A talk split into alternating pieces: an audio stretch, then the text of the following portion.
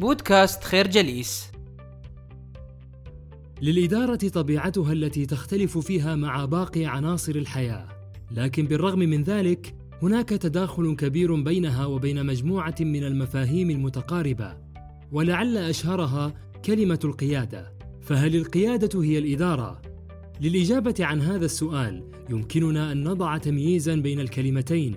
من الناحية النظرية يمكن التمييز بين الإدارة والقيادة، ولكن من الناحية العملية والتطبيقية يصعب ذلك، لأن لا أحد يختلف عن أن من يدير مؤسسة أو شركة يجب أن يتمتع بكل المواصفات القيادية، وإلا كيف سيدير موارده البشرية والمادية؟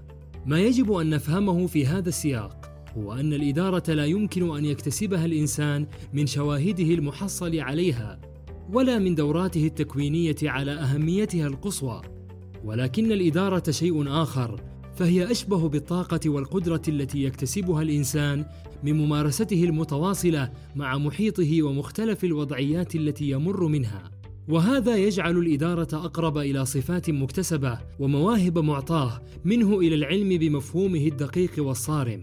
ومتى تحولت الإدارة إلى تطبيق الممارسات الصارمة في التدبير والتسيير، فقدت كل المعاني النبيلة التي تشير إليها، فهي فن وصنعة لا يتقنه إلا أصحاب المواهب والقدرات الاستثنائية.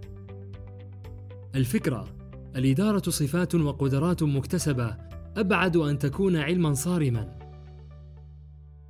لمعرفة معنى إدارة الشركة يلزمنا أن نطرح التساؤل التالي: ما الشركة؟ للجواب عن هذا السؤال نقول: الشركة يديرها الناس وليس القوى. الربح ليس دوماً هو الشرط المنطقي الموضوعي للنشاط الاقتصادي، معنى ذلك أنه لا يمكننا دوماً أن نعرف الشركة من خلال الربح والمكسب، لأن نظرية تعظيم الربح ليست إلا طريقة معقدة لإعادة صياغة الجملة القديمة: الشراء بسعر رخيص والبيع بثمن مرتفع. تقوم هذه النظرية بالأساس على افتراض أن الربح هو الهدف الأساسي للشركة، ولكن تعظيم المكسب هو الهدف الاستراتيجي للكثير من الباحثين على المستوى الاستراتيجي، وهذا الأمر لا يعني التقليل من شأن الربح، بل فقط لبيان أن هدف الشركة ليس هو الربح بالتحديد، بل هو عامل مقيد لها. إن نتيجة الشركة بالتحديد هو الابتكار والتسويق والإنتاجية، وهو في الوقت نفسه اختبار هذا الأداء، وهذا يقودنا إلى اعتبار الإدارة نشاطاً عقلاني، أي أن تضع الشركة أهدافاً تعبر عما تريد تحقيقه، وليس ما تهدف إلى التأقلم مع ما يحتمل حدوثه. الفكرة: الربح ليس دوماً هو الشرط المنطقي الموضوعي للنشاط الاقتصادي للشركة.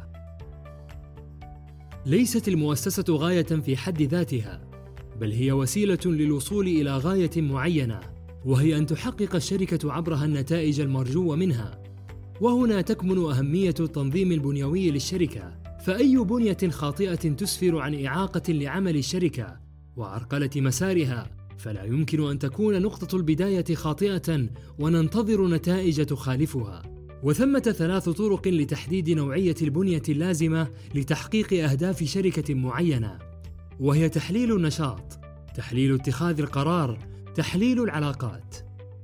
تحليل النشاط، ويعني أن الشركة لها أهداف محددة من الوظائف النمطية التي يمكن تطبيقها على كل شيء دون تحليل مسبق، وفي هذا يكون التسويق، الهندسة، المحاسبة.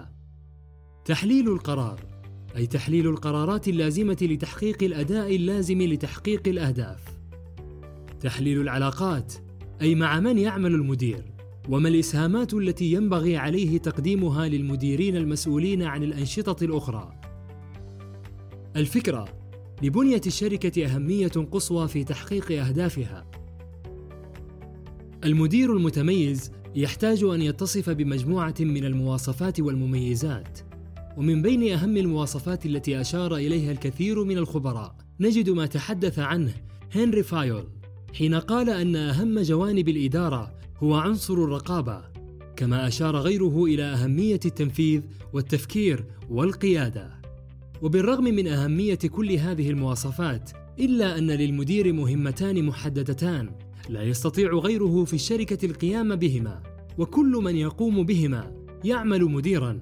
المدير مسؤول عن مهمة إيجاد كل صحيح صادق أكبر من مجموع أجزائه، ويمكننا هنا تشبيه المدير بقائد فرقة موسيقية، فرغم أن كل آلة لا تمثل في حد ذاتها إلا ضوضاء، ومع ذلك فقائد الفرقة الموسيقية أمامه نوتة المؤلف الموسيقي. المدير أيضاً مسؤول عن تحقيق التوافق في كل قرار أو فعل له بين متطلبات المستقبل القريب والمستقبل البعيد. إن غالبية المديرين يقضون أوقاتهم في أشياء لا تدخل في صميم الإدارة وعملها، ولكن المدير الناجح من يعمل على تحديد الأهداف المرجوة، ويحلل الأنشطة والعلاقات، ويحفز ويتواصل ويطور العاملين. الفكرة: المدير الناجح لا يقضي وقته في أعمال ليست من صميم الإدارة. نشكركم على حسن استماعكم. تابعونا على مواقع التواصل الاجتماعي لخير جليس، كما يسرنا الاستماع لآرائكم واقتراحاتكم، ونسعد باشتراككم في البودكاست.